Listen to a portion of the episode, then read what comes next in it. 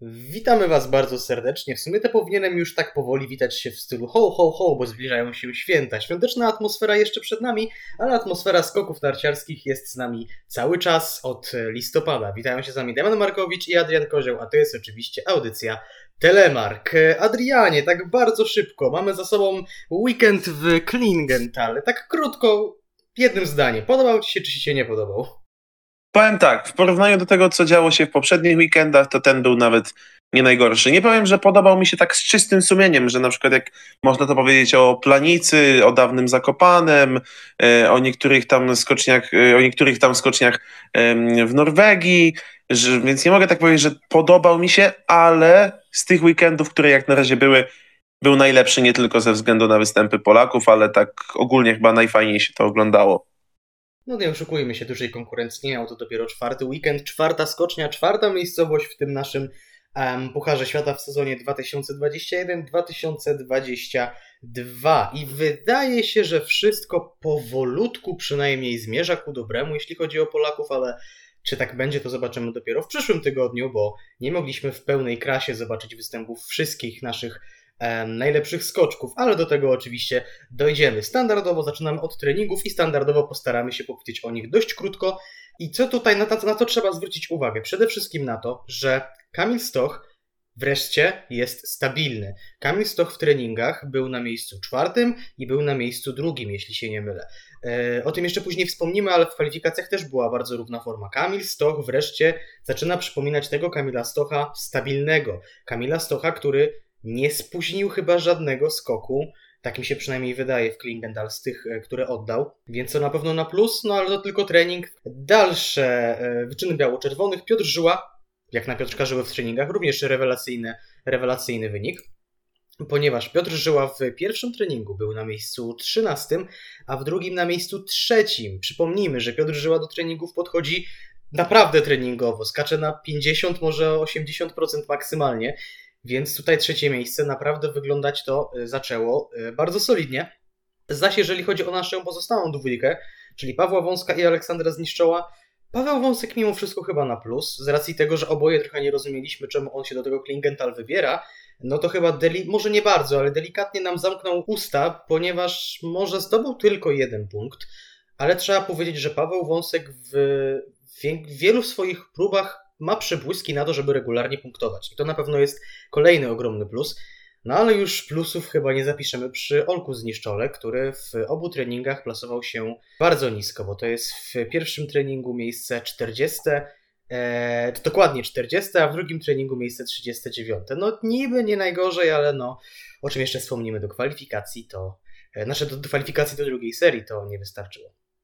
To, że to nie są najlepsze e, skoki Walka, to jest myślę mało powiedziane. No tutaj e, myślę niewielu zawodników on, on pokonał, no, nawet jeśli no to pokonywanie takich tuzów jak Rumunii, jak e, Daniel Andrzej Kacina, czy Andrzej Feldorean, czy Fran Francuzi, Amerykanie, Kazachowie, Turek, czyli Ipcioglu, Włosi, no to raczej chwały mu nie przynosi. No a przecież pamiętamy, że on przecież y, w Wiśle punktował, więc y, tę obecność jego w Klingenthal mogliśmy zrozumieć w odróżnieniu od y, obecności Pawła Wąska, który w Wiśle skakał bardzo słabo, żeby nie powiedzieć fatalnie.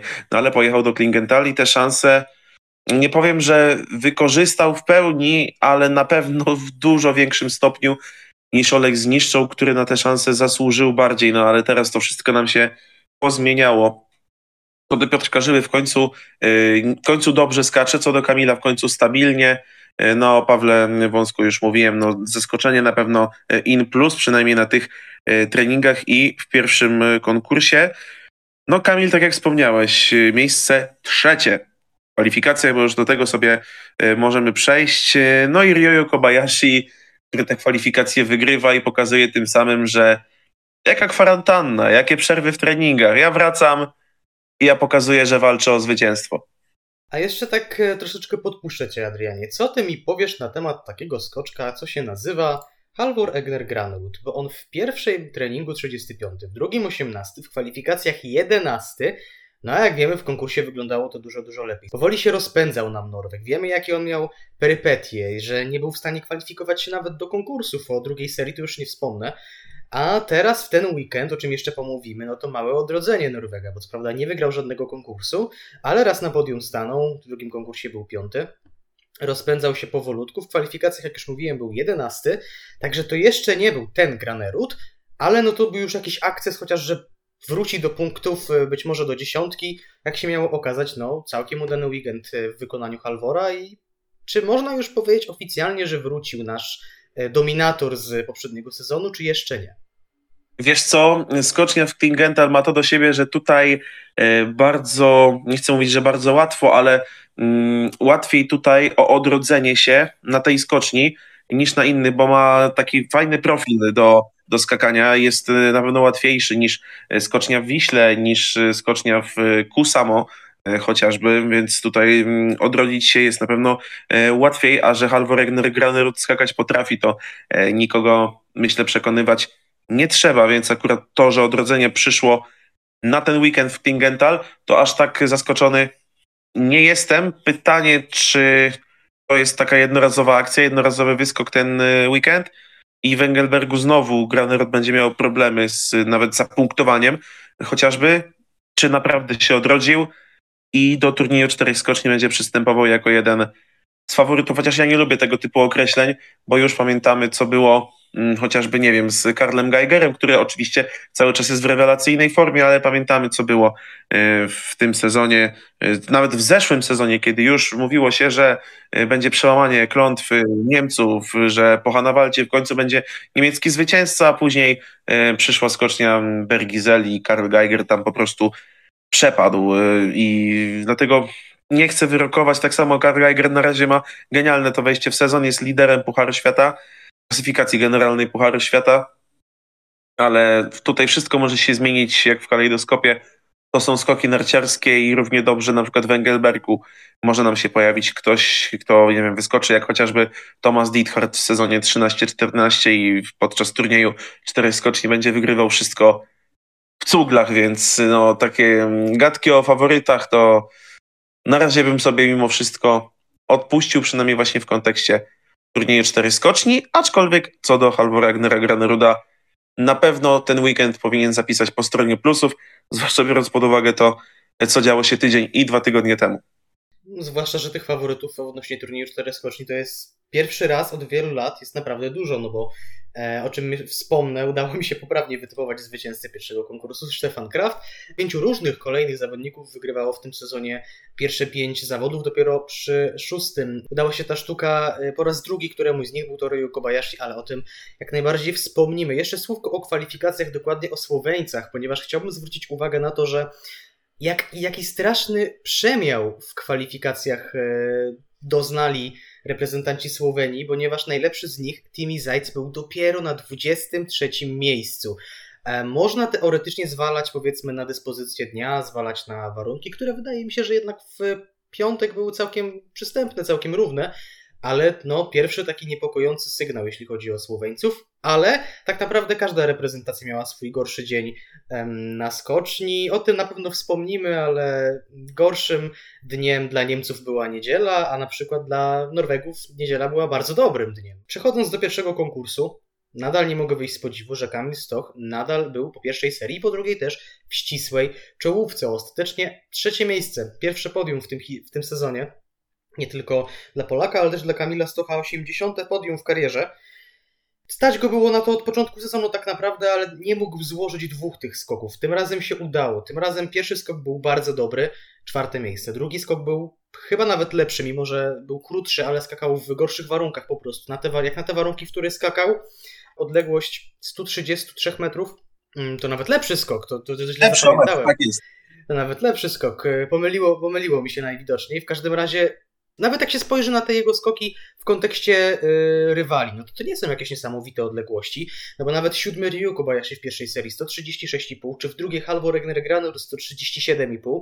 E, niemniej jednak Kamil tradycyjnie można powiedzieć skakał chyba w najtrudniejszych warunkach, jeśli chodzi o czołówkę, ale tym razem potrafił się tym warunkom przeciwstawić, więc naprawdę szapoba, panie Kamilu. Wreszcie udało się wskoczyć na podium i wreszcie ta stabilizacja jest. I zaryzykuję stwierdzenie, że byłaby też w niedzielę, ale do tego już po raz kolejny to mówię, przejdziemy. Co byś jeszcze powiedział, Adrianie, o tym konkursie? Bo to, że Polacy zaprezentowali się w porządku jak na tę czwórkę, to i oczywiście na warunki tego sezonu, no bo Piotr Żyła 17, no to kiedyś powiedzielibyśmy, że zawód, a teraz, że no chyba całkiem nie najgorzej. Piotr Żyła po prostu wskakuje coraz to, coraz to każdy skok na wyższy poziom. Średnia skoków, średnia pozycji, jakie on zajmuje na poszczególnych weekendach, jest coraz niższa, coraz wyżej notuje nam się Piotrek, ale mam wrażenie, że jego narty są coraz szerzej i Michał, Michał Doleżal zwrócił na to już uwagę i powiedział, że, że kończy się jego swawolka yy, i Piotrek Żyła będzie chyba musiał znowu przetestować, albo raczej wrócić do poprzedniej pozycji w locie, bo miałem wrażenie, że Piotr Żyła próbuje y, jedną nartą zahaczyć o jedną bandę po lewej stronie, a drugą bandą, drugą nartą o drugą bandę po prawej stronie, kiedy leciał, bo to naprawdę momentami wyglądało jakby nie wiem, próbował naśladować styl Bierna i Nara Rumorena, ale on... Albo, albo bardziej, ale, ale akurat on prowadził te narty bardziej równolegle. Ewentualnie, jeśli spojrzymy na, na, na to, jak e, ustawia ręce Piotrek Żyła w locie, no to Noriaki Kasai. tak, tak, tak. Z tym, e, czy właśnie mówiłeś o, Bier, o Biernie Einarze Rumorenie, to właśnie jeszcze Roar Liokelsej, chociaż o nich się mówiło, że oni skakali nie stylem V, tylko takim stylem H, bo właśnie mm, przypominali prowadząc te narty równolegle, jak literka H, nie wiem jak to będzie to jeszcze. Piotrek Żyła, biorąc pod uwagę, że te narty jednak są pod skosem, ale są daleko od siebie, to to jest chyba bardziej styl W. Styl W albo styl odwróconego A. Mniej więcej no tak to, tak to wygląda.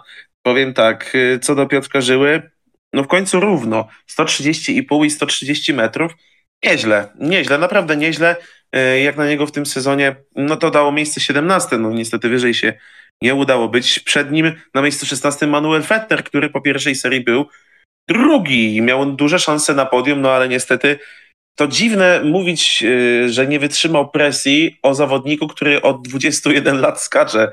Tej, I, który przecież, I który przecież tak się wprowadził do Pucharu Świata, bo on już jako 16-latek skakał bardzo dobrze. Tak, o to chodzi. On już stawał na podium, przecież był członkiem e, drużyny, która zdobyła mm, wicemistrzostwo świata w 2013 roku. Nie, mistrzostwo świata chyba nawet e, w roku 2013. Wtedy co Manuel Fettner na jednej narcie jechał, pamiętasz to? Jak najbardziej, no to, to, jest jeden z no, bardziej ikonicznych momentów w skokach ostatnich lat. Dokładnie tak, więc no, wtedy to coś nieprawdopodobnego, e, co tam się w ogóle wtedy działo. No i właśnie, i ten Manuel Fettner, ten sam Manuel Fettner, tak doświadczony, tak utytułowany, nie wytrzymał e, presji, no i niestety po fantastycznym skoku w pierwszej serii na 135 metr i 50 centymetr, w drugiej zaledwie 125 metrów. Nie był to jakiś zły skok, bo to jest punkt konstrukcyjny, no ale jednak 10 metrów za mało, mówiąc kolokwialnie, żeby tutaj walczyć o cokolwiek więcej. Mm, no Kamil, przyznam szczerze, byłem troszeczkę, mimo tego, że zadowolony, to jednak zmieszany, bo mam wrażenie, że Kamila troszeczkę sędziowie krzywdzili notami. W drugiej serii za to lądowanie uważam, że dostał za niskie noty, o punkt mniej więcej. Czy to jest ważne? Jest ważne, bo gdyby dostał te noty wyższe, byłby drugi, a nie trzeci. Przeskoczyłby Halvor Ragnera Graneruda, z którym drugie miejsce przegrał o jedną dziesiątą punktu. I to nie chodzi o to, że tutaj mnie boli, że przegrał y, akurat z Norwegiem czy coś takiego, tylko po prostu ten skok zasługiwał na danie 19 punktów y, za styl, a nie 18,5. Nie wiem, dlaczego sędziowie tak zdecydowali się te noty porozdzielać. Nie mam pojęcia. Punkty za wiatr mówię, ok, ale noty moim zdaniem dla Kamila za niskie. Zwycięża Stefan Graf, który w drugiej serii nie zachwycił co prawda tym skokiem, ale miał na tyle dużą przewagę po pierwszej serii, gdzie no, odleciał wszystkim na kilka punktów, po 38 metrów skoczył, że w drugiej no, tak naprawdę wystarczyło, żeby wyszedł z progu i, i bezpiecznie wylądował na przyzwoitej odległości i było wiadomo, że wygra. Pierwszy triumf dla niego e, w Pucharze Świata od hu, hu, hu albo jeszcze dłużej. Słówko o Pawle Wąsku, który w pierwszej serii naprawdę zaprezentował się rewelacyjnie. 128 metrów. E, takiej odległości nie powstydziłby się tak naprawdę żaden Polak już nawet nie mówię o, o, o nie wiem, Olku Zniszczole, któremu się nie udało wejść do drugiej serii, mimo że skoczył 3 metry krócej, ale nawet Kamil z tego by się takiej odległości, szczerze mówiąc, nie, nie, nie powstydził. Zważywszy, że ten początek sezonu jest tak naprawdę mocno przeciętny, mierny tak naprawdę, no ale to jest pierwszy do pory podium. E, oczekiwaliśmy pewnie zdecydowanie więcej, ale no tutaj plusik za, dla Pawła za ten pierwszy skok, za drugi chyba już raczej nie wiem, czy minusik, czy to po prostu presja wyniku na nim, na nim ciążyła. No, ostatecznie jeden punkt, ale trzeba przyznać, że przynajmniej nam Paweł Wąsek zamknął usta, bo my naprawdę nie wiedzieliśmy, co on w tym Klingenthal będzie robił, a w tym Klingenthal jednak punkt zdobył. To trzeba mu jak najbardziej oddać.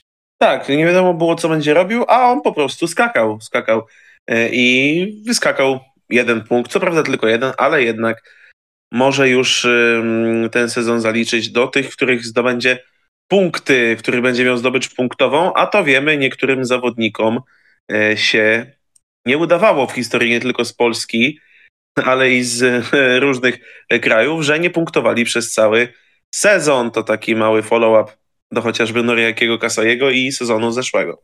Ja bym tutaj zrobił follow-up do pewnego zawodnika, który uplasował się w tym sezonie, w tym konkursie na miejscu szóstym, mianowicie Andreas Wellinger. No mi się wydaje, że to już jest odrodzenie naszego, naszego ulubieńca, przynajmniej mojego, jeśli chodzi o reprezentację Niemiec. Sporą pracę musiał wykonać Stefan Horngacher, ponieważ jeszcze w tym roku, już nawet nie mówię o zimie, ale w lecie Wellinger skakał fatalnie. A tutaj nagle w zimę, jeszcze tak naprawdę, może nie od samego początku, ale ze skoku na skok Wellinger jest coraz bliżej podium i nie boję się tego powiedzieć. Andreas Wellinger mam wrażenie, że tak naprawdę już podczas TCS-u, kto wie, może już w Engelbergu będzie mógł zakręcić się w okolicy podium, bo Teraz ten drugi skok był bardzo dobry, 139 metrów, ale to jeszcze nie jest ten Wellinger, który był w stanie chociażby e, w sezonie, kiedy um, Stefan Kraft zdobywał kryształową kulę, e, który był w stanie dotrzymywać mu kroku. Kiedy się wydawało, że o, skacze Andreas Wellinger, jest pierwszy, no to teraz no, Kraft nie da rady, ale Kraft go i tak przeskakiwał. Dlatego między innymi Andreas Wellinger ma chyba tylko cztery zwycięstwa w Pucharze Świata, w konkursach Pucharu Świata. W każdym razie Andreas Wellinger zaczyna przypominać tego Andreasa Wellingera, który się chyba wszystkim y, kojarzy kibicom, kiedy myślą o tym nazwisku, o tym skoczku. Tak, tak. I wtedy jeszcze zapomniałeś o jednym zawodniku, który do tej dwójki doszusowywał, to był Kamil Stoch. E, wtedy ta taka, taka trójka się wywiązała i tam chyba nawet właśnie Stefan Kraft zdobył kryształową kulę, drugi był Kamil, trzeci właśnie Andy Wellinger w generalce. Ja mam taką ciekawostkę dla ciebie. Spójrz proszę na odległości Andrasa Wellingera w tym konkursie. I w pierwszej serii, i w drugiej. 130-139. A teraz spójrz na odległości Stefana Krafta, który ten konkurs wygrał. 138, 130. Różnica punktów blisko 10. Blisko 10 punktów, a jeśli chodzi o odległość, to Weninger był nawet o metr lepszy. No ale wiadomo, wszyscy wiemy te zmienne belki, nie belki, wiatry, nie wiatry. Natomiast trzeba tak powiedzieć, no, łopatologicznie, że tak czysto odległościowo Weninger był lepszy czysto odległościowo to Granerud bez, bez żadnego problemu powinien te zawody e, tak. w cuglach tak naprawdę, no ale wiadomo, warunki, nie warunki. W każdym razie, tak już zbiorczo mówiąc o tym konkursie, bez cienia przesady, pierwszy konkurs e, w Klingenthal to był najlepszy konkurs w tym sezonie. To był konkurs, który moim zdaniem nie był wyreżyserowany ani przez sędziów, ani przez warunki, ani przez żadne przypadki. Wydaje mi się, że ten, kto miał w nim wygrać, kto był w nim najlepszy, e, ten po prostu wygrał i dlatego bardzo przyjemnie oglądało mi się te zawody w Klingenthal. No, o drugich już może, może nie aż tak przyjemnie, ale generalnie wiele osób miało obawy co do Klingenthal, ale moim zdaniem dało radę. Tak, generalnie można powiedzieć, yy, parafrazując klasyka, że dobrze było, dobrze zrobili, dobrze wszystko było w porządku. Miejmy nadzieję, że dobrze wszystko było, dobrze będzie w porządku i tak dalej. Będzie też w drugim wejściu, podczas którego powiemy o drugim konkursie w Klingenthal, który niestety chyba był już jednak pod względem organizacyjnym, warunkowym i tak dalej nieco gorszy. Zostańcie z nami.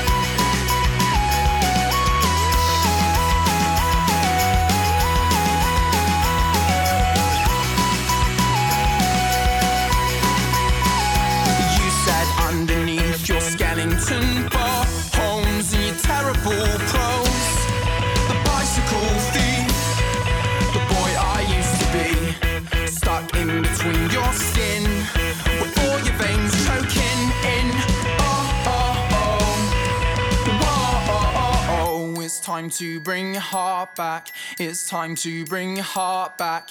It's time to bring your heart back. It's time to bring your heart back.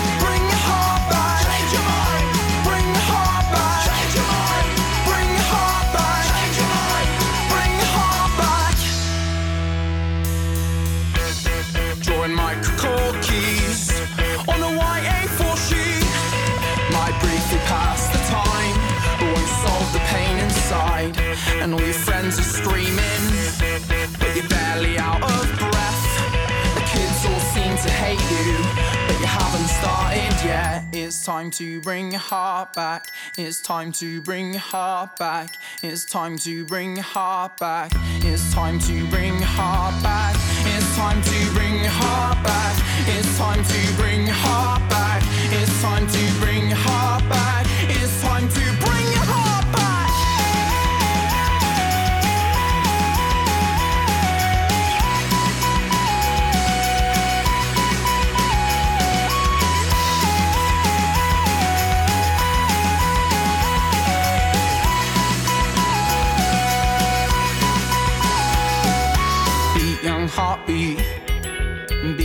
heartbeat.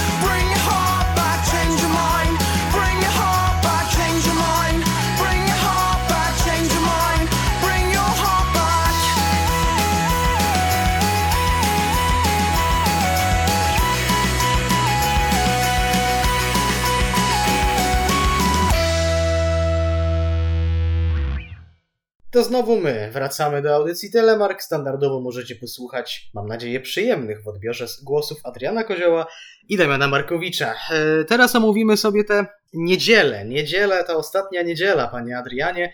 E, Dzisiaj się, mam nadzieję, że nie rozstaniemy. W każdym razie chodzi mi o to, Ani że... nie rozejdziemy. Dokładnie. W każdym razie drugi konkurs e, w Klingenthal, tak jak już mówiłem wcześniej, no aż tak nie zachwycił mnie jak ten pierwszy. E, Zważywszy na to, że nie mogliśmy obserwować na skoczni Kamila Stocha, który niestety po trzecim miejscu w pierwszym konkursie, w drugim e, no nie miał szans wystartować z racji tego, że podobno nabawił się ostrego zapalenia zatok. Wierzysz w to? Wiesz co, ja spotkałem się z opiniami po prostu, że Kamil troszeczkę za bardzo poświętował sobie sukces w niedzielę, ale wydaje w, w sobotę. Znaczy, powiem nie- tak, y, powiem tak, y, też mi to przeszło przez głowę i właśnie wiesz, jest tak, tak się tak patrzyło na to zdjęcie, co on wrzucił na, na media społecznościowe. Ym, i, prze, i przeszło, przeszła taka myśl przez głowę, ale potem sobie pomyślałem, że y, Kamil Stoch pod względem prowadzenia się to jest taki troszkę Robert Lewandowski albo Cristiano Ronaldo skoków narciarskich, więc y, no, gdyby, to, gdyby to było z Piotkiem Żyłą, z Andrzejem Stękałą, no to jeszcze można by było powiedzieć, że no zabalował, nie, poświętował, ale w przypadku Kamila, no to jestem w stanie w to uwierzyć. I jeśli Kamil by balował, to tylko i wyłącznie, nie wiem, po jakimś zakończeniu sezonu czy coś takiego, e, nie na jego początku. No zwłaszcza, że Kamil Stok tak naprawdę jest ewenementem, jeżeli chodzi, się, jeżeli chodzi o wyniki, jakie on osiąga w wieku, w którym jest, w porównaniu do innych zawodników i ich wyników w tym samym wieku. I nie mam tu na myśli XXI wieku, tylko wieku w kontekście y, ile kto ma lat. W każdym razie, niedziela niestety bez Stocha zostaliśmy tylko z trójką Polaków, ale niedziela też y, obyła się bez Aleksandra Sztykla, który, któremu wyszedł test i tutaj nasz, nasze ulubione wyrażenie z poprzedniego sezonu, zwłaszcza twoje, niejednoznacznie, Niejednoznacznie pozytywny. pozytywny. Ale, ale na to wychodzi, że akurat w tym przypadku obawy były słuszne, bo podobno Aleksandrowi Szteklowi po weekendzie w Klinkenthal zrobiono powtórzony test i ten już wyszedł pozytywny. Dlatego Aleksandra Sztekla w Engelbergu, jeśli się nie mylę, nie zobaczymy, ale do tego też może przejdziemy, a może nie, zależnie czy, czy któreś z nas zdecyduje A co teraz z Norwegami? Ale co teraz z Norwegami, powiedz mi, z norweskimi skoczkami, którzy przecież przebywali z nim, którzy przecież trenowali, więc musieli z nim przebywać, więc no nie wiem, zgodnie z przepisami, tak, jakie obowiązują i tak dalej, no to norwescy skoczkowie i cały sztab powinni być teraz na kwarantannie, nie? No ale wiadomo, Wiesz że co, przepisy... Takie przepisy, tak takie przepisy obowiązywały w zeszłym sezonie. W tym sezonie jest już tutaj troszeczkę poluzowane. No bo, później, no bo mielibyśmy później takie akcje, że a to Szwajcarów nie ma na Mistrzostwach Świata w lotach, a to Polaków być może nie będzie w turnieju czterech skoczni, a to kogoś nie będzie gdzieś tam, tak? No to jednak albo Tak, ale- Halvora, ale- Egera, albo, albo Halvora Egnena Graneruda na Mistrzostwach Świata w drugim konkursie. Ale wiesz, chodzi o to, że ym, właśnie takie restrykcje nie dotykały, mam wrażenie, właśnie Norwegów. W sensie chodzi mi o kwarantannę całej drużyny, nie? Że straszeni byli tym Polacy, że dotknęło to Szwajcarów, że Austriakom się dostało nawet. Ale miałem wrażenie, że to wszystko gdzieś ominęło, om- omijało Norwegów. Nawet Niemcy gdzieś tam rykoszetem dostali, ale Norwegowie jakoś tak łaskawszym okiem byli traktowani. Dlatego to taki mój, taka, taka moja uszczypliwa uwaga w ich stronę. Powiem tak, ja nie chcę brnąć w żadne teorie spiskowe i też nie sugeruję, że ty brniesz, ale ja jestem zdania, że suma szczęścia zawsze wychodzi na zero, więc być może, nie życzę im tego, Norwegów e, też taka ogólna odwilż w pewnym sensie spotka. Zobaczymy, jak będzie. W każdym razie wolałbym, żeby wszystko odbyło się w jak najbardziej sprawiedliwych warunkach.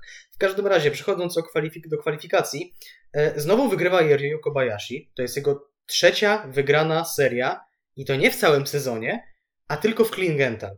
Z pośród dziewięciu, w których on skakał. Wydaje mi się, że w, w, no oczywiście też wspomnimy o konkursie, ale to i tak jest sporo. Ryo Kobayashi po tym, jak on tak naprawdę nie trenował, był na tej kwarantannie, to wrócił, mam wrażenie, silniejszy niż, niż był. Oczywiście w pierwszym konkursie ledwo siódmy, jak na Kobayashiego, ledwo siódmy, ale w drugim wygrał, może nie tak bardzo zdecydowanie, ale pewnie. Tak bym to, tak bym to opisał. Tak teraz też wygrał kwalifikacje, i kwalifikacje, w kwalifikacjach dobrze zaprezentowali się też, co ciekawe, Niemcy, bo byli na pozycjach trzeciej, czwartej, piątej i szóstej, więc praktycznie prawie, że połowę pierwszej dziesiątki za, zaklepali.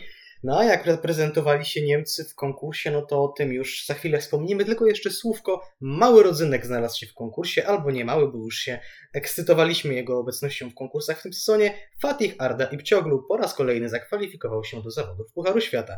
I co ciekawe, tym razem nie był wcale tak daleko od zdobycia punktu.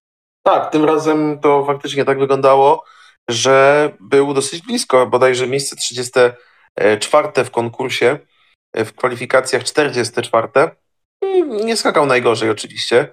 E, No ale też nie, nie tylko on był tym rodzynkiem, no oczywiście no, na Turkę patrzymy zupełnie inaczej niż na e, Amerykanów, e, Kazachów chociażby, mm, czy Włochów. Bo y, znaleźli się tam chociażby właśnie Dekerdin, Sergij Tkaczenko, który był o krok od zapunktowania w ogóle w tym konkursie i nie zapunktował tylko dlatego, że do drugiej serii awansowało 31 zawodników, z uwagi na to, że na 29 miejscu mieliśmy egzekwo dwóch, y, trzech nawet zawodników, no i właśnie dlatego było ich 31. Jednym z zawodników na 29 miejscu w ogóle był Karl Geiger, bo tam naprawdę ta pierwsza seria była na maksa pokrzaniona i, i, i ciężko było jakkolwiek powiązać się z tym, co działo się w pierwszym konkursie. To była po prostu parodia zawodów, tak trzeba to nazwać. No i Tkaczenko później niestety wylądował na miejscu 31, ale zapunktował Giovanni Bresadola w tym konkursie, bo był na miejscu 30, więc pierwsze punkty dla Włochów. Tak, rywalizacja Tkaczenko kontra Bresadola o jeden punkt Pucharu Świata to taki mały smaczek tego, tego drugiego konkursu.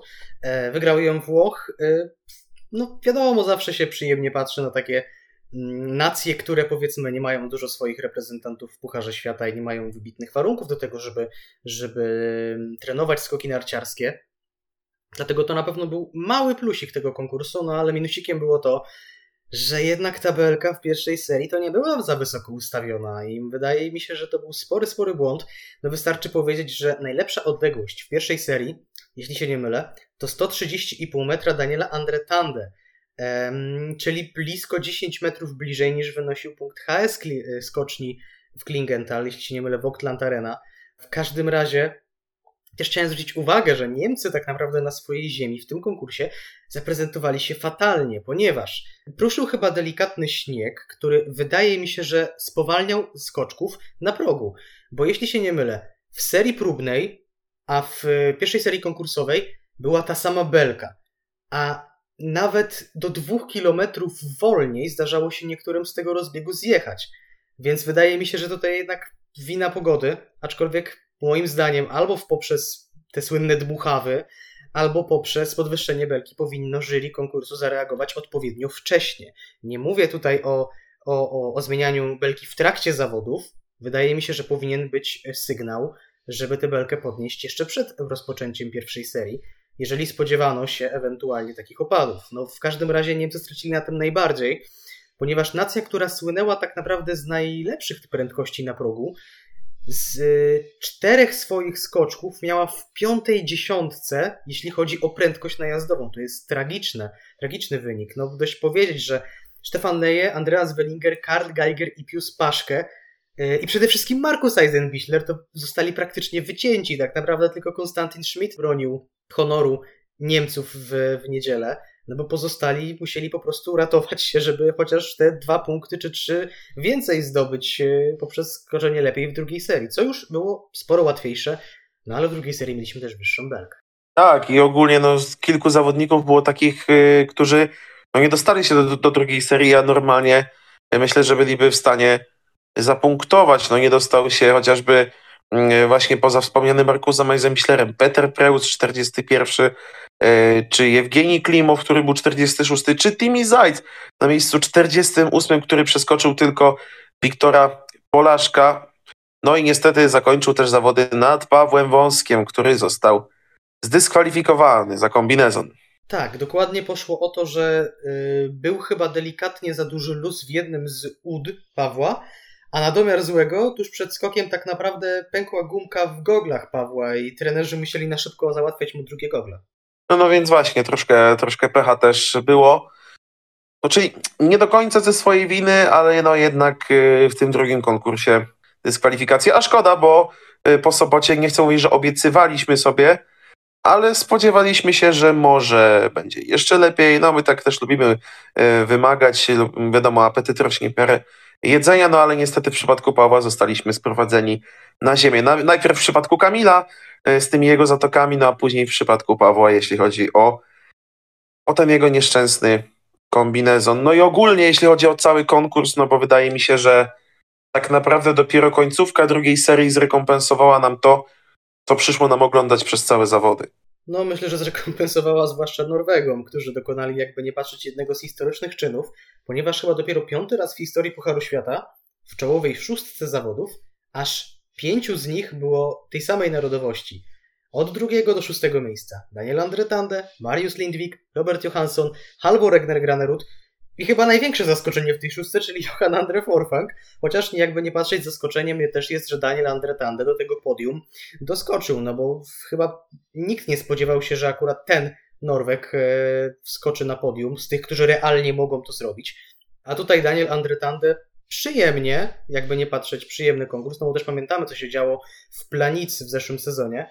Daniel Andretande wrócił i wrócił na, na, na, na podium. Przegrał tylko i wyłącznie z Ryoyu Kobayashim i to wcale nie Jaki skok tak... w drugiej serii. Znakomity, 141,5 metra, to był chyba najdalszy skok E, w ogóle całego weekendu, chyba że w treningu skoczył ktoś dalej. E, na pewno najdalszy skok tego konkursu i, i, i, i, soboty też, więc jeśli chodzi o konkursy, to, to najlepsza odległość. Zdecydowanie. Przegrał tylko i wyłącznie z Ryoyu Kobayashim, ale wydaje mi się, że to nie jest żadna, żadna, żadna ujma na honorze dla, dla Norwega. Bardzo dobre zawody w wykonaniu Norwegów i co jest smutne, oni w jeden konkurs zrobili więcej punktów niż, niż my przed początku sezonu. Trochę to, trochę to smutne jest. To jest. Tutaj można tylko westchnąć głęboko, bo no, zazdrościmy na pewno, ale miejmy nadzieję, że już niedługo nie będziemy zazdrościć, tylko będziemy się sami cieszyć ze swoich sukcesów. Wydaje hmm, mi się, że każda reprezentacja po prostu w obrębie danego sezonu ma swój czas. Tak jak my mieliśmy swój czas bodajże dwa czy trzy sezony temu, tuż po turnieju czterech skoczni, albo nawet sezon temu, kiedy to w czołowej dziesiątce była czwórka czy piątka nawet naszych reprezentantów w jedenastce była piątka, bo Jakub Wolny był bodajże jedenasty, jeśli się nie mylę. E, to chyba też było nawet w TTZ Neustadt, bo to było też TTZ tak e, W każdym razie, jeszcze odnośnie tego konkursu. Kolejne zaskoczenie, ale to zaskoczenie akurat jest moim zdaniem spowodowane troszeczkę fartem do, do, do warunków. Dziesiąte miejsce Filipa Aschenwalda, który po pierwszej serii był na miejscu, jeśli się nie mylę, czwartym. Co biorąc pod uwagę Aschenwalda z tego sezonu jest naprawdę niebotycznym wynikiem, także to już może troszeczkę nakierowywać naszych słuchaczy na trop, jaki ten konkurs był, jeżeli Aschenwald mimo wszystko jest w dziesiątce, a przecież I on... Schmidt. I Konstantin Schmidt, ale Konstantin Schmidt akurat może nie aż tak, bo akurat u niego wydaje mi się, że stopniowo jest ta zwyżka formy, zresztą podobnie jak u Jushiro Kobayashi, który był dziewiąty.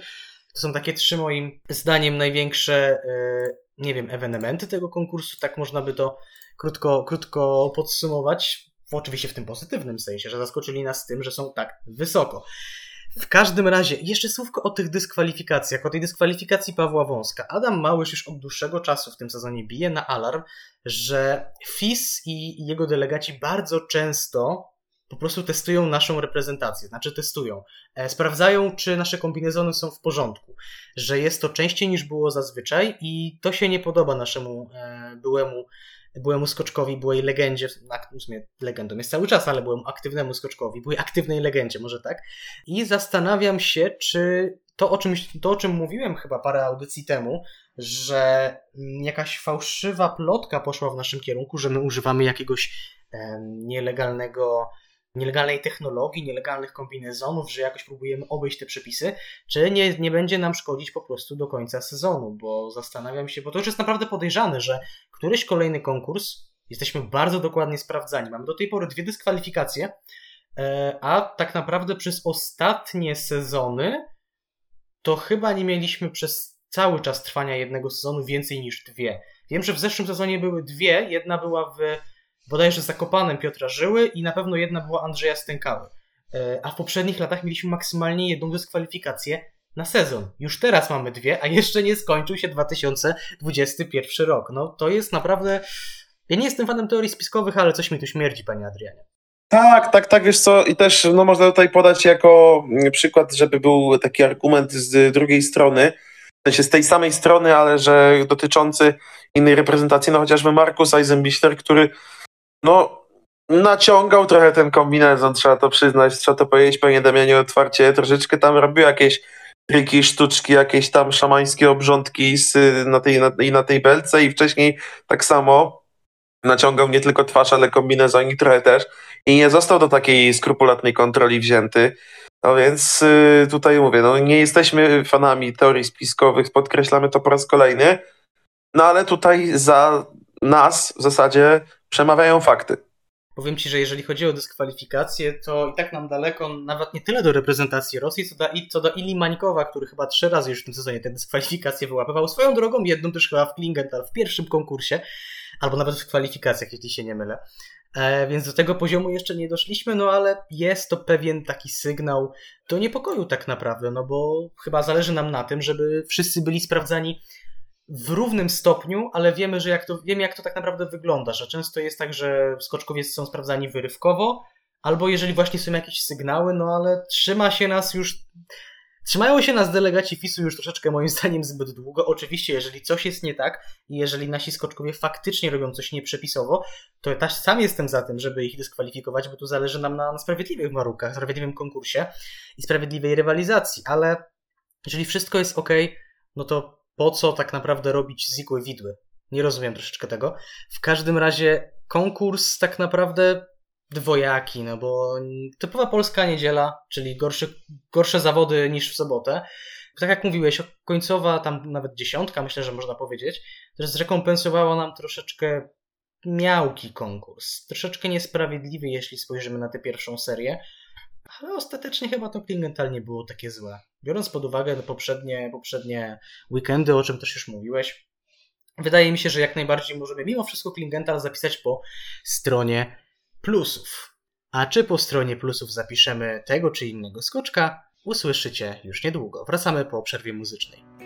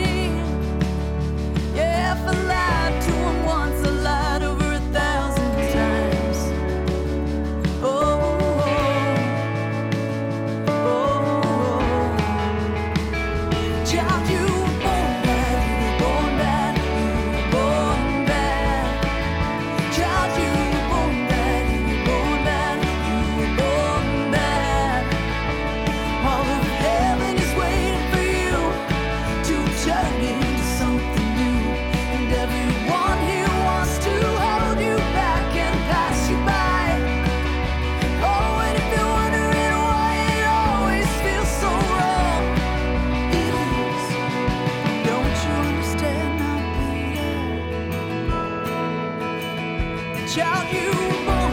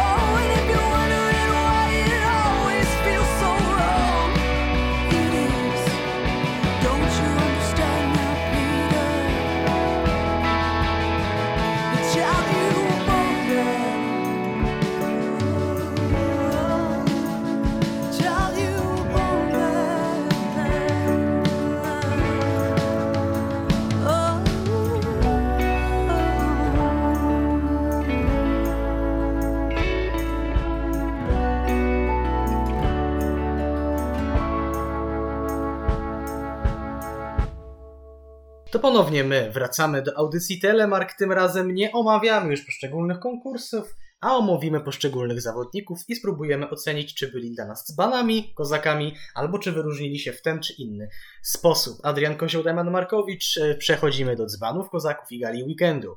Od której reprezentacji, panie Adrianie, zaczynamy tym razem? No powiem tak, z racji tego, że Norwegowie tak się dobrze nam zaprezentowali, e, zwłaszcza w niedzielę, no to może od Norwegów, co?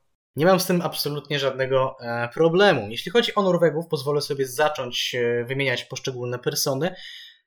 Dzbanem u mnie, bo od niego zacznę, jest Anders Fanemel, który do jednego konkursu nawet, e, jeśli się nie mylę, się nie zakwalifikował i był ostatnim zawodnikiem, który nie został zdyskwalifikowany, a który oddał skok, bo w drugim konkursie zdyskwalifikowany został Kevin Bickner, Domen Preutz, no i oczywiście Kamil Stoch nie startował, w drugich kwalifikacjach oczywiście, a Anders Fanemel był 58, a kwalifikował się 50, więc Norweg miał proste zadanie. Pokonać tak naprawdę siedmiu zawodników. Nie pokonał żadnego. Nie, myślę, że ten typ nie zdziwi nas obu i, i jest dosyć oczywiste, że to właśnie on jest dzbanem, mimo że on jednak podnosi się po kontuzji. E, zaś kozakiem zdecydowanie jest Daniel Andretande, który co prawda w pierwszym konkursie był na miejscu 18, ale w drugim konkursie jego podium zaskoczyło mnie bardzo. Zastanawiałem się tak naprawdę, czy nie dać tutaj Johanna Andre Furfanga, bo jego szóste miejsce również było tak naprawdę znikąd. Niemniej jednak tutaj zadecydowało ostatecznie końcowe pozycje. No, podium kontra szóste miejsce. Jednak Daniel Andretande u mnie jest panem kozakiem. Więc tak, u mnie to wygląda tak samo. Nie będę się tutaj rozwodził nad tym, no bo Daniel Andretande, najlepszy skok y, podczas weekendu w tej drugiej serii w niedzielę. Mm, No nie był daleko od zwycięstwa mm, z Ryu Kobayashim. Tak naprawdę w tę niedzielę przegrał o zaledwie 2,6 punktu. To jest w przeliczeniu na metry koło półtora metra, więc naprawdę niewiele.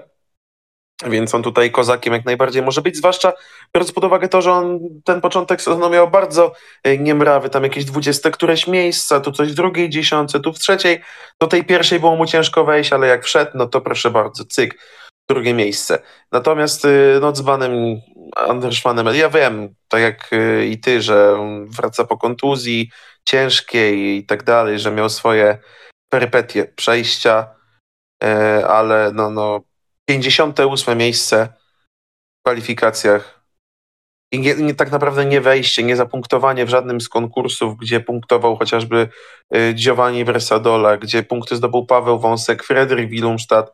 Gdzie prawie punkty zdobył Sergij Tkaczenko. Bliski był tego właśnie Siergiej Tkaczenko. No to jest moim zdaniem duża, duża ujma na honorze tak przecież utytułowanego zawodnika, który był swego czasu, jeśli dobrze pamiętam, na podium turnieju czterech skoczni. wtedy, kiedy Kamil Stoch wygrywał wszystkie cztery Nie konkursy. jest, nie jest to wykluczone, ale przede wszystkim to jest były rekordzista świata długości lotu. Tak jest, 251,5 metra w Wickersund oczywiście. Dobrze, następną reprezentacją wydaje mi się, że mimo wszystko Niemcy, bo o ile ten drugi konkurs im nie wyszedł, no to w pierwszym e, było całkiem nie najgorzej. Jeżeli chodzi o Niemców, to u mnie e, kozakiem jest Konstantin Schmidt, który jako jedyny w drugim konkursie wyłamał się i nie skoczył fatalnie w pierwszej serii i potrafił to podtrzymać też w drugiej. Ostatecznie najlepsza pozycja Niemca w tym sezonie, ósme miejsce. W pierwszym konkursie może mm, nie wskazywałoby wiele, no co prawda 13 miejsce, więc całkiem nieźle, ale znalazłoby się wielu, wielu lepszych po prostu tego dnia Niemców. Mimo wszystko ja tutaj chociaż minimalnie spróbuję docenić młodego jeszcze Niemca i dlatego on dostaje kozaka, zaś dzbanem u mnie jest Stefan Leje i już tłumaczę dlaczego. Załapał się on do tej grupy, która w drugim konkursie jechała dużo wolniej na progu, na, na, na rozbiegu, e, w której jeszcze był Andreas Berlinger, Markus Eisenbichler, Karl Geiger i Pius Paszke. I ich mniej więcej oceniłem na tym samym poziomie, ale z racji tego, że Stefan Leje z tej właśnie grupy uplasował się najniżej w pierwszych zawodach, no to dlatego u mnie on zostaje dzbanem, chociaż jego pozycje wcale nie są tragiczne, no bo to jest 21 i, 20, i 19 miejsce, no ale na takich rywali trafił. No tak, no tak, to się, to się zgadza. Jeśli chodzi o Niemców, no to kozakiem, podobnie jak u ciebie, będzie Konstantin Schmidt, miejsce ósme. E, tak jak powiedziałeś, najlepszy start sezonie, chociaż w Wiśle już nie było tak źle. 14 miejsce wtedy e, dla Niemca, mimo tego, że w żadnej serii nie przekroczył punktu konstrukcyjnego, ale tam to pamiętamy, że w ogóle były problemy, żeby którykolwiek zawodnik e, ten punkt konstrukcyjny przekroczył, więc Niemca rozgrzeszamy. Mm, Tutaj naprawdę dobry start, dobry weekend w jego wykonaniu. Z banem też mi się wydaje, że Stefan Laje, no bo po zawodniku, który naprawdę tego, mimo tego, że wrócił po, po ciężkiej kontuzji, to jednak początek miał naprawdę bardzo obiecujący. No ale przyznam szczerze, 21 miejsce w sobotę też nie jest jakieś wybitne. No w drugim, e, co prawda, sto, e, miejsce 19 i znaczna poprawa w serii drugiej. No ale chyba stać go na więcej. Zdecydowanie stać go na, na więcej. Przecież gdyby nie kontuzja, to ja jestem zdania, że on byłby czołową, czołową postacią tego sezonu, no bo pamiętamy jak on skakał tak naprawdę w końcówce tamtego sezonu przed jeszcze e, tą feralną kontuzją. Mm, Dobra, następna reprezentacja. E, Tutaj już bardziej skupiałbym się na indywidualnościach, e, a tymi indywidualnościami no to niewątpliwie Kraft, Kobayashi i Stoch byli i mniej więcej w tej kolejności bym to omówił. Zaczął od zwycięzców, dopiero przyszedł do reprezentacji Polski. Czyli Austriacy, jako że Kraft wygrał w sobotę, no to nie wręczę mu kozaka, ponieważ w drugim konkursie niestety, ale załapał się do tej grupy zawodników, którzy no, zostali troszkę pokrzywdzeni, ale no ostatecznie był w trzeciej dziesiątce, bo w drugiej serii wcale nie skoczył lepiej tak naprawdę. Nie poprawił się jakoś znacząco, a tego od niego oczekiwaliśmy. Kozakiem jest dla mnie Manuel Fettner po raz kolejny. Ja będę to powtarzał, to jest 30 bodajże 5-letni e, skoczek. Sześcio. Nawet 6-letni, on 37 lat będzie miał w lecie po tym sezonie. 36-letni skoczek, a on tak naprawdę jeszcze rok temu nie będąc w kadrach, yy, w ostatni weekend yy, w Pucharze Świata sobie skacze na miejsce 16 i 11 i niemal staje na podium w pierwszym konkursie. Jest tego niesamowicie blisko, ostatecznie dru- drugim po pierwszej serii, po drugiej 16. On moim zdaniem jeszcze w tym sezonie na podium stanie. Jeżeli będzie dalej tak skakał, to mu się uda, prędzej czy później. To jest troszeczkę podobny case jak z Andrzejem Stękałą w mm, zeszłym sezonie. Tak jest moje zdanie. Dlatego Manuel Fettner jest ode mnie kozakiem, a z panem jest e, Markus Schiffner, który tak naprawdę w żadnym skoku nie przekonał mnie, że on cokolwiek znaczy, nawet w samej reprezentacji Austrii, ponieważ Markus Schiffner w drugim konkursie ok, 32, nie zakwalifikował się, ale o niewiele. Ale w pierwszym konkursie Markus Schiffner uplasował się dopiero na pozycji 45. Przegrał m.in. z Giovannim Bresadolą, przegrał e, z Aleksandrem Zniszczołem, który jakoś wybitnie nie skakał tego, tego weekendu. Dlatego to on jest ode mnie dzbanem, no ale tak naprawdę nie wiem, czy był inny kandydat. No to prawda, że tutaj ciężko szukać innego kandydata, ale ja go znalazłem. Dlatego, że po Markusie Schiffnerze ja się już niczego nie spodziewam, przyznam szczerze. No, to jest zawodnik, który pewnego Teraz to ty poziomu... zrymowałeś. Teraz to ty zrymowałeś. O, widzisz.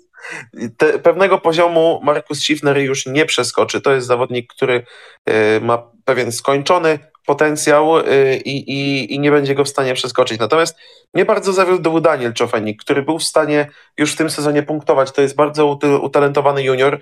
Natomiast no, podczas tego weekendu no, niczego takiego nie pokazał. W sobotę miejsce 38, w niedzielę 36 poprawił się, no ale co z tego, skoro w żadnym z tych konkursów nie zapunktował i nie pokazał e, niczego takiego wartego uwagi. W pierwszym konkursie 123 metry, w drugim metrów 115 tylko, mimo tego, że wyższa pozycja no to 8 metrów krótszy skok, no ale wiemy też jak ten drugi konkurs wyglądał, więc pozycja faktycznie wyższa, no ale zawiódł, zawiódł ten e, nastolatek na całej linii, można powiedzieć, bo tutaj wielu na niego patrzyło. e, i, i widziało w nim następcę, nie wiem, może Gregora Schlierenzauera, Tomasa Morgensterna, chociaż wiemy, no nie, nie, na przykład nie lubię takich porównań, tak, no bo wiadomo, jak to później narzuca presję na tego typu zawodnika, no ale z presją, no to trzeba sobie już niestety w coraz młodszym wieku radzić w tym sporcie zawodowym. Kozakiem oczywiście Manuel Fetter, mimo tego, że nie wytrzymał presji w pierwszym,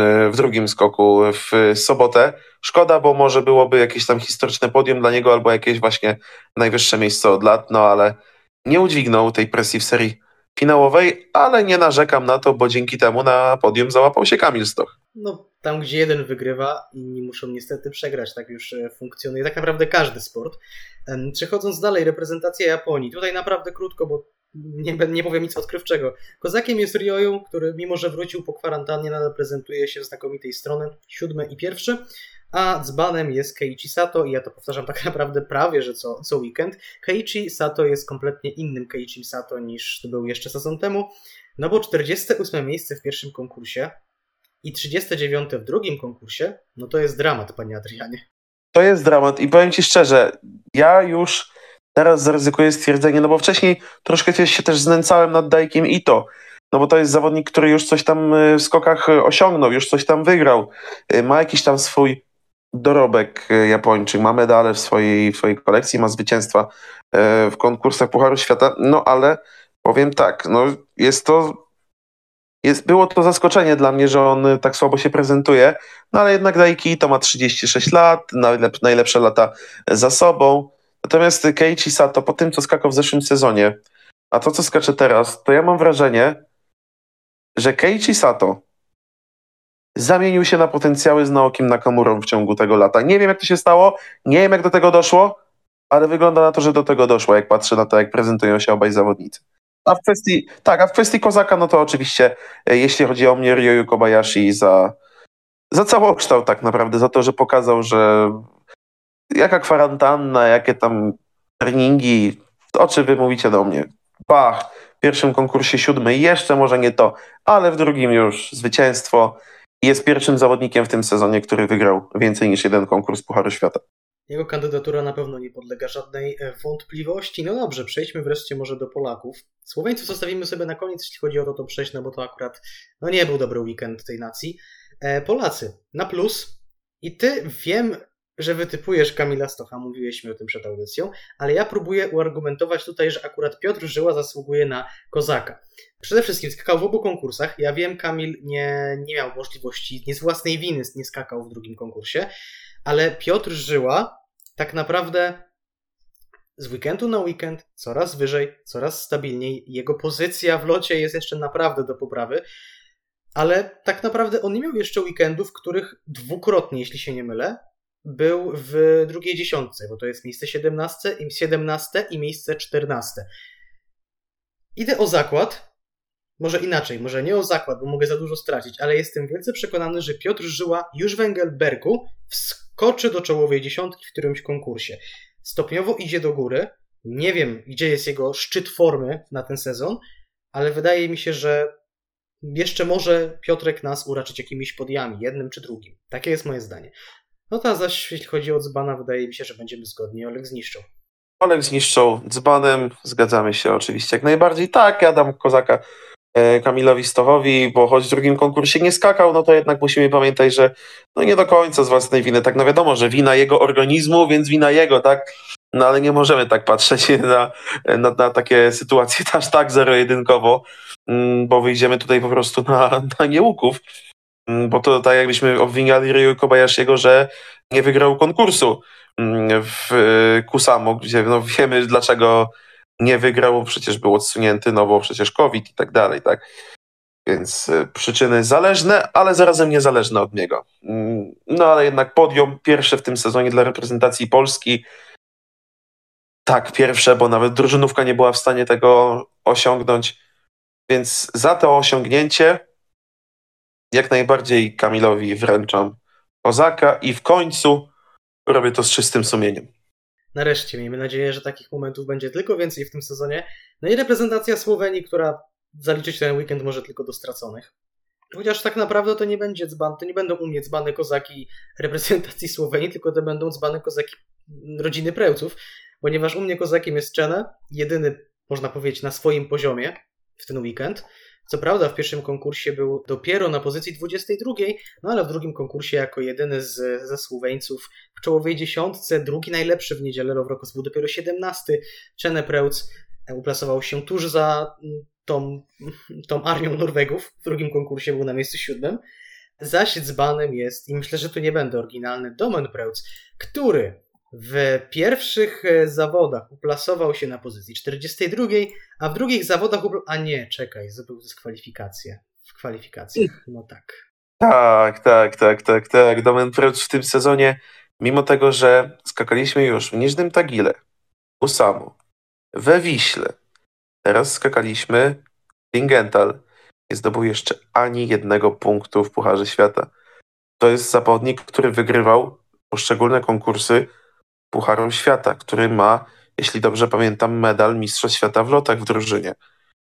Więc to, że on teraz nie potrafi zdobyć punktów, i to nie jest emeryt, to jest zawodnik, który dopiero wchodzi w ten najlepszy wiek dla skoczka, ma dopiero 22 lata i nie jest w stanie zdobyć punktów, i ma nawet problem z zakwalifikowaniem się do zawodów, to jest jakiś po prostu jeden wielki dramat i koszmar tego zawodnika na początku bieżącej kampanii. Kozakiem oczywiście jego starszy, ale nie najstarszy brat Czene Preutz, który od początku tego sezonu udowadnia, że naprawdę ma spory potencjał, że jest w stanie skakać na tym bardzo wysokim poziomie i w końcu wyszedł z cienia braci, starszego i młodszego. No, cieszymy się, że wyszedł wynikami, a nie powiedzmy jakimiś aferami, czy komentarzami, czy czymś w tym rodzaju. Eee, trochę tutaj bije do Timiego Zajca z zeszłego sezonu. W każdym razie przejdźmy do reszty świata i tutaj chciałbym wyróżnić może troszeczkę taki oczywisty typ, ale dla mnie kozakiem za ten weekend jest Simon Aman, który od początku sezonu zaskakująco prezentuje się naprawdę solidnie, jak na przypomnijmy 40-letniego skoczka. 40-letniego skoczka, który tak naprawdę jest po przejściach, który miał ogromny problem z tym, aby przystosować się od nowa do lądowania telemarkiem. Wychodzi mu to teraz bardzo dobrze, bym powiedział. Jeszcze muszą się sędziowie przystosować do tego, żeby mu te oceny dawać poprawne, a nie widzieć nazwisko Aman i dawać powiedzmy 17 maksymalnie, czy 17,5. W każdym razie Simon Aman mi imponuje, on tylko w jednych zawodach nie zapunktował. Do tej pory rozegraliśmy, jeśli się nie mylę, 6 konkursów indywidualnych, czy no nie, 7 konkursów indywidualnych. 7? 6? Dwa w Kusamo, dwa w nicznym jeden, siedem, siedem, siedem tak, konkursów. Po siedem. On tylko w jednym nie zapunktował, a pozostałych, no co prawda w trzeciej dziesiątce, ale to jest bardzo regularny Simon Aman. On zasługuje na to, żeby być kozakiem e, w, wśród reszty świata, zwłaszcza, że w ten weekend też zaprezentował się naprawdę, naprawdę stabilnie, no bo mm, Simon Aman był w pierwszym konkursie 23, a w drugim konkursie 25. To nie są rewelacyjne pozycje, ale jak na 40-letniego skoczka który zwłaszcza jest Simonem Amanem, to jest bardzo dobry wynik i niewykluczone, że Simon Aman być może z takim skakaniem jeszcze wskoczy może do pierwszej dziesiątki w którychś zawodach, bo wcale nie wygląda na to, żeby miał skakać gorzej. Nie zapowiada się przynajmniej na to. A z kolei dzbanem u mnie jest skądinąd przez ciebie wspomniany wcześniej Jewgeni Klimow, który nie zapunktował w żadnych zawodach, i chyba nigdy nie wróci już do swojej dyspozycji, w której to no, wygrał jakby nie patrzeć konkurs Pucharu Świata. Można mówić wiele o tamtym konkursie, ale wygrał ten konkurs. To do czegoś zobowiązuje, a w tym momencie Klimow oswoił się z cyferką 4 występującej na pierwszym miejscu w jego pozycji końcowej. No tak, tak, tak, tak, tak. Yy, chociaż, pod... chociaż, jeszcze wspomnę, że w pierwszym konkursie był 36, ale to w żaden sposób tak go nie usprawiedliwia. No nie, nie, w żaden sposób go nie usprawiedliwia, zwłaszcza, że do e, awansu mu jednak e, brakło ponad czterech punktów, więc e, nie ma o czym mówić w ogóle. Jeszcze pamiętam, że kiedyś był na podium chyba na Bergizel. Turnieju czterech skoczni, Tak, miejsce trzecie, tam chyba zwycięstwo Tandego, drugie miejsce chyba Robert Johansson i trzeci właśnie Żenia Klimow. To były pierwsze, to były pierwsze podia Johanssona i Klimowa w Pucharze Świata, jeśli się nie mylę. Y, y, Klimowa na pewno, Johanssona nie, nie pamiętam. E, Tak czy siak, y, Klimow oczywiście, dzbanem, kozakiem. Powiem tak, zazwyczaj brałem y, w tym miejscu Kiliona Pejera, ale ten weekend no, też miał dobry, tak? No, miejsce 12, 13, nie ma się do czego przyczepić, ale ja już zaczynam pomału od y, tego 26-letniego Szwajcara wymagać troszeczkę więcej, no bo oczywiście można mówić, że on wrócił po kontuzji i tak dalej, ale po tym, co on prezentuje sobą na początku tego sezonu, na początku tej kampanii, no to zaczynamy już pomału spodziewać się regularnych miejsc w pierwszej dziesiątce nawet, no bo Kilion skacze rewelacyjnie naprawdę. No a wiadomo, że za wynikami zaczynają iść oczekiwania. No i tutaj nie zmieścił się w czołowej dziesiątce, miejsce 12-13, to jest i tak bardzo dobry weekend w jego wykonaniu, ale teraz podobnie tak jak ty, chciałbym wyróżnić Simona Mana. E, Simon tak u nas troszeczkę na uboczu, troszkę zapomniany przez nas wcześniej we wcześniejszych e, nagrywkach e, telemarku, we wcześniejszych audycjach. No teraz trzeba w końcu przypomnieć sobie o, o 40-letnim już e, Harrym Potterze skoków narciarskich i po prostu uznać, że, że tę kampanię rozpoczął naprawdę, naprawdę udanie. No, nie zaryzykuję stwierdzenia, że on tutaj y, będzie stawał na podium zaraz, czy że wygra jakiś konkurs i tak dalej, bo to byłoby absolutne szaleństwo, aczkolwiek nie wykluczam tego, tak, bo skoki narciarskie są taką dyscypliną, gdzie naprawdę może się wydarzyć absolutnie wszystko, zwłaszcza przy tych czynnikach y, losowych, jakie, jakie można e, spotkać.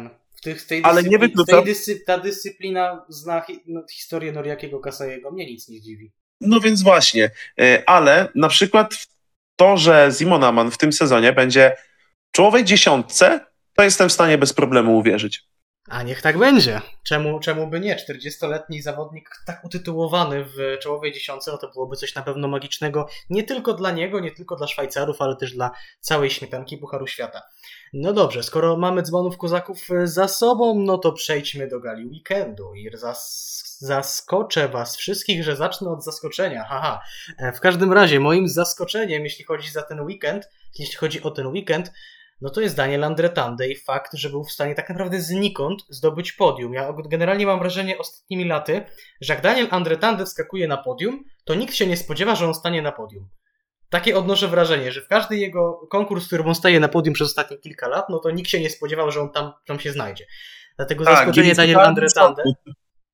Dla, zaskoczenie Daniel Andretande.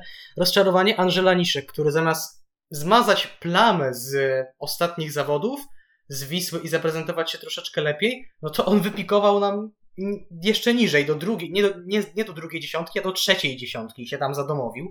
Dlatego tutaj jest spore rozczarowanie w postaci Angela Niszka. Wpadka, zbyt niska belka w pierwszej serii w niedzielę. Myślę, że nie muszę nic dodawać. Jeszcze w połączeniu z delikatnie pruszącym śniegiem, no to mamy mieszankę wybuchową, tylko że takich wybuchów nie było na skoczni w postaci dalekich odległości w tej pierwszej serii, a niestety w postaci, nie wiem, chyba mocnego uderzenia nart o bóle, tak można powiedzieć. E, skok weekendu Daniel Andretande, druga nagroda do nie, w jego stronę, w sumie nawet trzecia, bo przecież był u nas e, kozakiem, 141,5 metra, niedzielny konkurs, e, chyba była o drugiej serii, najdalsza odległość, e, przynajmniej w tych ocenianych skokach, Bardzo dobry skok. No, tak jak już mówiłem, chyba nikt dalej nie skoczył, chyba że w treningach. Co tu dużo mówić, zasłużenie. No a skoczkiem weekendu, i tutaj tak nieoczywisty typ, Halvor Egner Granerud, którego problemy nagle opuściły i zaczął skakać przynajmniej podobnie do tego, jak prezentował się na początku sezonu. Miejsce drugie i piąte. Teraz zobaczymy, czy w Engelbergu będzie kontynuacja tej, tej formy i będzie skakał nam Halvor na czołową dziesiątkę, czy nagle nie zakwalifikuje się do konkursu albo do, do drugiej serii. A jak to wygląda u ciebie? Więc tak, jeśli chodzi o mnie, no to zaskoczenie. Daniel Andretande, tak jak u ciebie, nie będę tutaj cudował i szukał, o może ten, o może ten, albo tamten. Y, Nie, nie. Daniel Andretande i jego miejsce na podium. Wszyscy zaskoczeni, tego nikt się nie spodziewał, byli w totalnym szoku i tak dalej, i tak dalej. No ale jak się tak skacze, no to trzeba znaleźć się na podium i Daniel Andretande na tym podium się znalazł. Jeśli chodzi o y, zawód, to jest to, że myślałem o Karlu Geigerze na początku, wiesz, bo w pierwszym konkursie czwarty tylko, w drugim tam w trzeciej dziesiątce w ogóle, no ale to jak skakał Andrzej Laniszek, y, no to to jest jakieś nieporozumienie zupełne, więc y, to jest największy, największy zawód. Co mogłoby być wpadką? Ogólnie drugi konkurs, to co się w nim działo, wszystko, i belka, i warunki, yy, i poziom organizacji, w sensie mówię oczywiście tutaj o, o jury, no nie fajnie, nie fajnie. Troszkę niedziela, zwłaszcza to, co się działo w pierwszej serii, zepsuło ogólnie dobre wrażenie, jakie sprawiał konkurs y, chociażby sobotni. No i ta niedziela troszkę nam go zepsuła, nie pozwoliła tak się cieszyć tym weekendem. Jeśli chodzi natomiast o skok weekendu, Daniel Andretande 141,5 metra. Najdalszy skok, nie ma chyba dyskusji co do tego. Natomiast skoczkiem weekendu dla mnie jest Ryoyu Kobayashi, który wraca po covid Też tak naprawdę nie wiemy, czy on tego covid miał, czy go nie miał, ale na pewno musiał siedzieć w domu, nie mógł trenować i tak dalej. Przyjechał z marszu, miejsce siódme, miejsce pierwsze i pokazał, że będzie się liczył w tym sezonie do samego końca, przynajmniej na ten moment, w walce o najwyższe cele, o najwyższe trofea. Miejmy nadzieję, że my na ostatnie wejście wrócimy dokładnie tak dobrze jak Ryu Kobayashi do Klingenthal. Zostańcie z nami, bo po przerwie muzycznej powiemy słówko o Engelbergu, Sapporo, Wiśle, a może też o innych miejscowościach. Słyszymy się niedługo.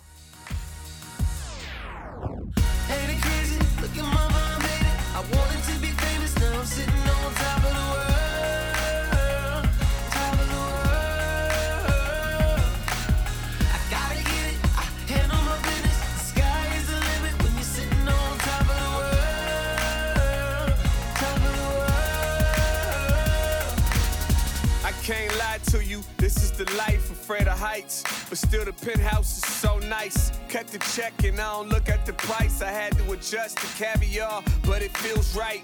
On my mama, boy, I never go back.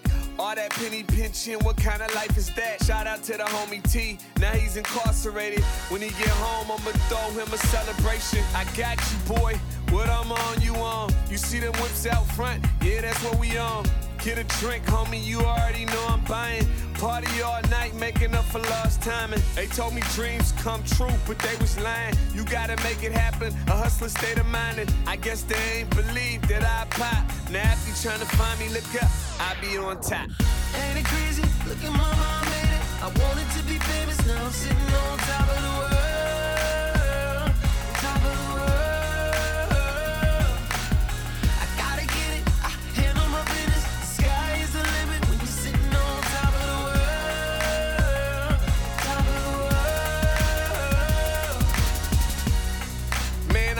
This good life.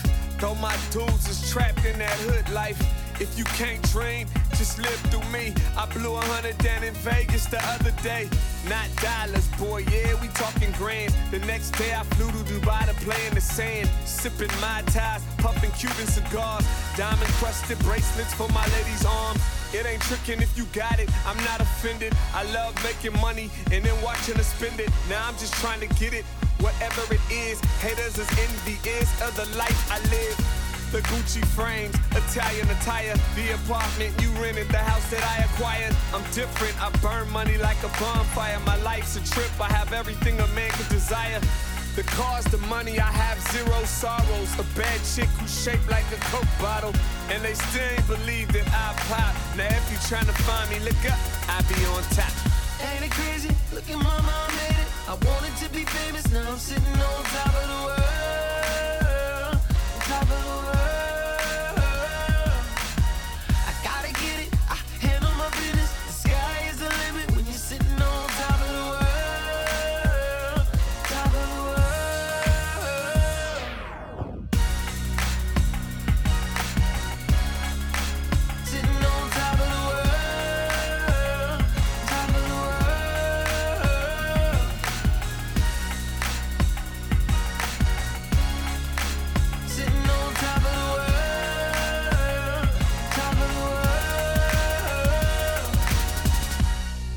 To znowu my po raz czwarty dzisiejszego wieczoru, poranka, południa, w zależności kiedy nas słuchacie. Adrian Markowicz, Adrian Kozioł, audycja Telemark. Po raz kolejny użyję już standardowego sloganu oddzielić grubą kreską, e, ponieważ to właśnie robimy. Z weekendem w Klingendal skupiamy się na tym, co będzie, a w Engelbergu będzie, bo do Engelbergu wykorzystujemy już naszą całą kwotę startową e, w postaci siedmiu zawodników. W Engelbergu zaprezentują się Kamil Stoch, Piotr Szyła, Paweł Wąsek, czyli ta trójeczka, która tak naprawdę punktowała w Klingenthal oraz cała czwórka, która była oddelegowana do Ramzał, czyli Andrzej Stękała, Klemens Morańka, Jakub Wolny i oczywiście Dawid Kubacki. Zanim oddam Ci głos, poprzedzę to tylko dopowiedzeniem, że mm, kiedy ta czwórka wróciła z Ramzał, e, no to cała została ona oddelegowana do Wisły, gdzie tamtejszy trening miał zadecydować, który z nich pojedzie do Engelbergu. A jak pojechali cała, pojechała cała czwórka, no to myślę, że najgorzej to świadczy, może inaczej, albo byli tacy dobrzy, o czym się pewnie przekonamy niedługo, albo PZN nie był zadowolony z tego, co wyczyniają nasi skoczkowie w Pucharze Kontynentalnym. I to też jest niestety możliwe. bo to, co się działo w Kontynentalu, no to niestety. Wiesz co, może nie mówmy o tym, bo to jest, to jest trauma i, i, i, i nie ma co o tym wspominać. Natomiast y, a propos Ramzał, no to ostatnio obchodziliśmy, y, jeśli dobrze pamiętam, 20. rocznicę pierwszego w historii podium naszej drużyny w Pucharze Świata właśnie, a nie, to nie było w Ramzał, tylko w Willach, tak? Dobrze pamiętam? Mi się, Że wydaje, ostatnio- mi się wydaje, że to było w Willach, wiesz? Willach, tak, Willach. 20 e, rocznica, kiedy polska drużyna na skoczni normalnej, czyli K90 właśnie w Willach w składzie Adam Małysz, Robert Mateja, Wojciech Skupień, Łukasz Kruczek po raz pierwszy w historii skoków narciarskich w konkursie drużynowym wywalczyła podium. No a to też było w Austrii, dlatego mi się Ramzał pomyliło z Willach, no ale tak czy siak e, ta drużyna, przyznam szczerze, zaczynamy troszkę wracać do tych czasów, no bo Wydaje mi się, że dzisiaj miejsce na podium w konkursie drużynowym byłoby dla nas nie mniejszym sukcesem niż w tamtych czasach. Oczywiście wtedy to był absolutny przełom. Wow, że już nie tylko Adam Małysz, ale że drużyna coś była w stanie zaprezentować. No ale dzisiaj też troszkę z utęsknieniem zerkamy w kierunku podium. Mam nadzieję, że zawodnicy, którzy wrócili z Ramzał faktycznie skaczą tak dobrze, że cała czwórka tutaj w Węgelbergu no dość naprawdę śpiewająco nam się pokaże, ale mam co do tego małe wątpliwości. Nie wiem czemu. No to jest taka tak naprawdę jedna wielka niewiadoma, no bo nie wiemy czego się spodziewać, nikt nie ma jakichkolwiek wglądów w jakiekolwiek wyniki, odległości, belki i tak dalej. Mi się wydaje, że przynajmniej jeden z tych skoczków zaliczy znaczny progres. Który to będzie, nie mam pojęcia.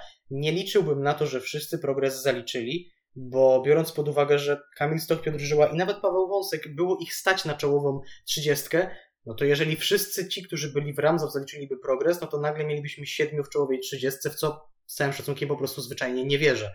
Nawet nie wiem, czy kiedykolwiek była taka sytuacja poza, poza zawodami w Polsce, żebyśmy wszystkich skoczków, całą siódemkę oddelegowali do drugiej serii.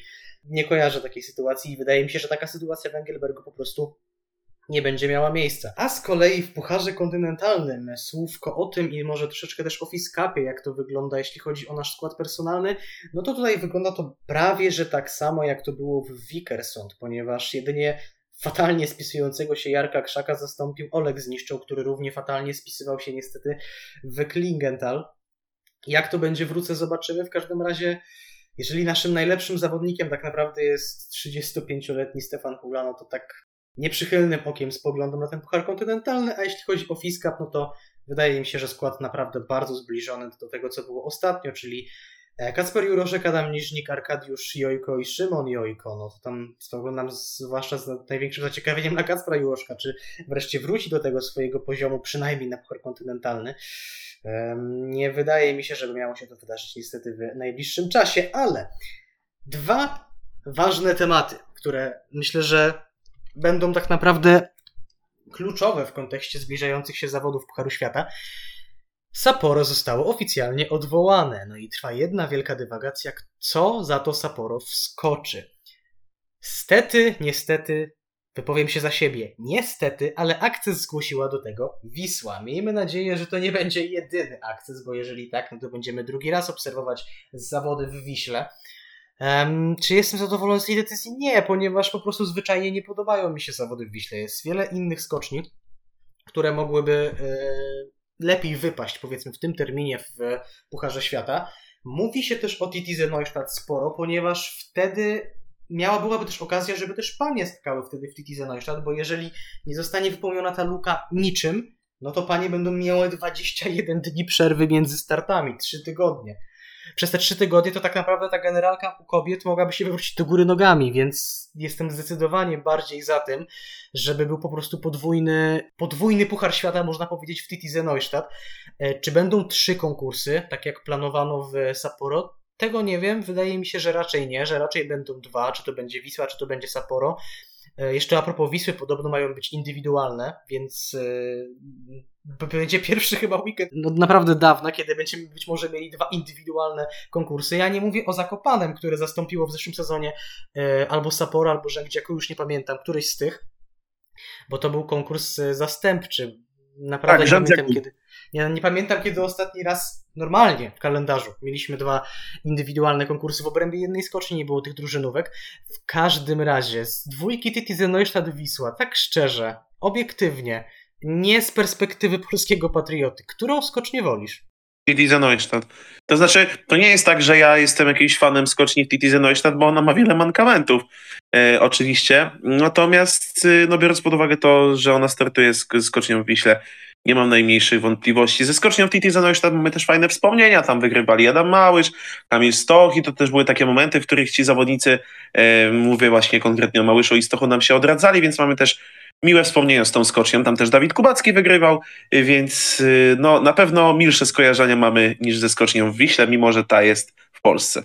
Decyzja tak naprawdę zostanie podjęta, wydaje mi się, że już po Engelbergu, więc e, będziemy mogli od razu skonfrontować, czy się cieszymy, że jest Titize, czy się smucimy, że jest Wisła.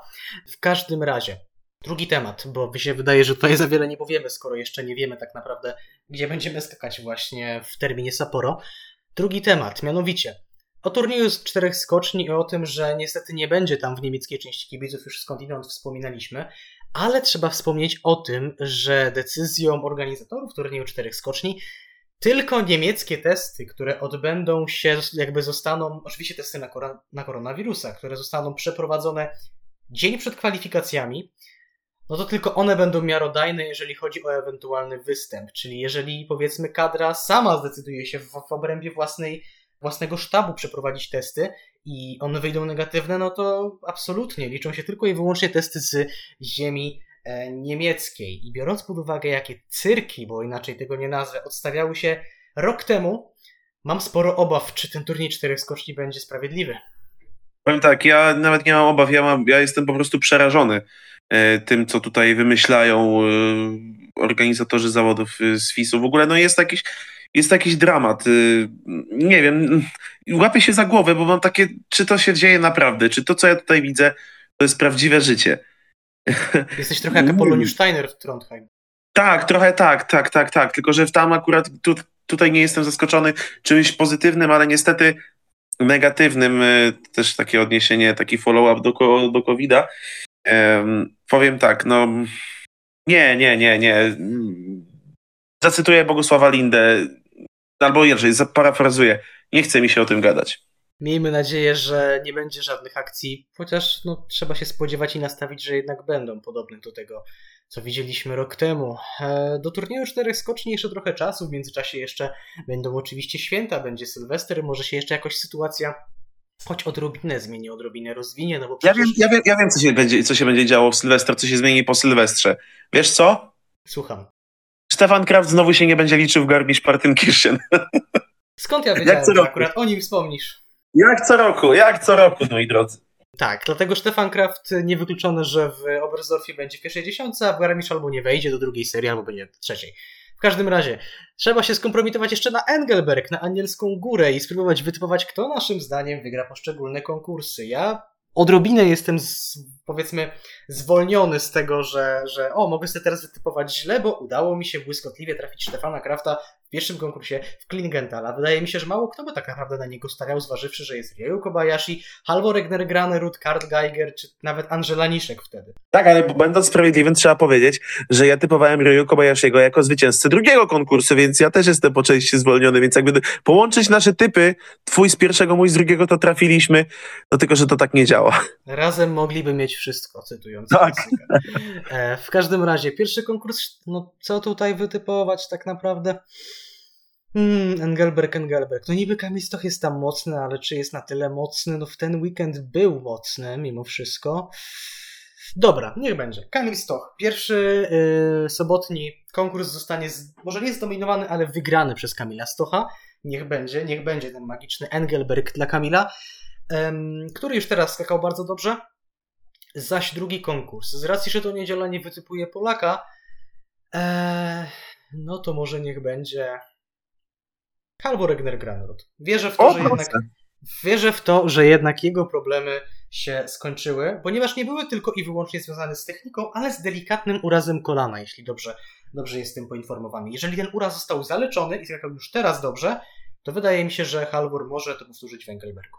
Powiem tak, jeśli to był drobny uraz kolana, to wygląda na to, że mogło to być stłuczenie, czyli po prostu być może Halvor Egner Graner gdzieś się wywalił, gdzie, mówiąc kolokwialnie i może dlatego y, jakiś tam może obrzęk się pojawił czy coś, no bo to nie mogła być kontuzja inna niż, tego, niż taka właśnie mechaniczna, no bo gdyby to była jakaś kontuzja mięśnia, y, rzepki i tak dalej, inna niż stłuczenie, no to nie dałoby się tak po prostu tego zaleczyć, nie? Na, na, to, na to mi to wygląda. Lekarzem nie jestem, ale Ale to są wypowiem. modne. Tak, tak, tak, oczywiście. To jest w Polsce bardzo, bardzo modne. Zresztą ja akurat co do kontuzji, skoczków, to niestety rzadko się mylę. Mówię niestety, bo najczęściej, kiedy mówię, że dany skoczek chyba zerwał więzadła, to najczęściej to się potwierdza.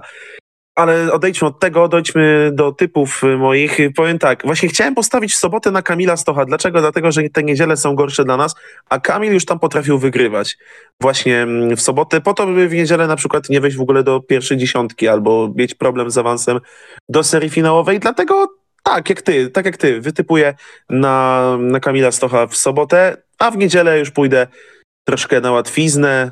Ryoyu Kobayashi po raz pierwszy, po raz drugi i teraz po raz trzeci. O, naprawdę chcesz, żeby on był uznawany za głównego faworyta przed turniejem czterech skoczni. Yy, Powiem tak, może i tak, bo najczęściej ci główni faworyci, yy, przed, jak są przed turniejem czterech skoczni, to w trakcie turnieju czterech skoczni są brutalnie weryfikowani. No chyba, że jesteś Ryu Kobayashi sprzed paru sezonów. No tak, chyba, że jesteś Kobayashi w tym, no ale to jest, yy, powiem, najbardziej idiotyczne powiedzenie, jakie chyba jest w języku polskim. Wyjątek potwierdza regułę.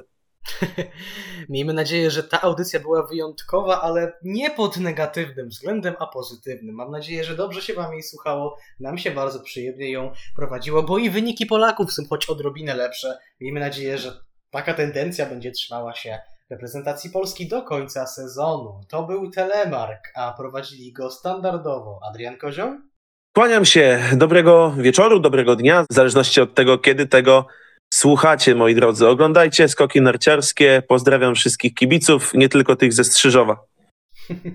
mamy nowy slogan po dzbanach i kozakach, który po dżinglu z zeszłego sezonu teraz mamy slogan. E, I Damian Markowicz, bardzo miło mi było Was e, gościć i słyszymy się już w przyszłym tygodniu. Cześć!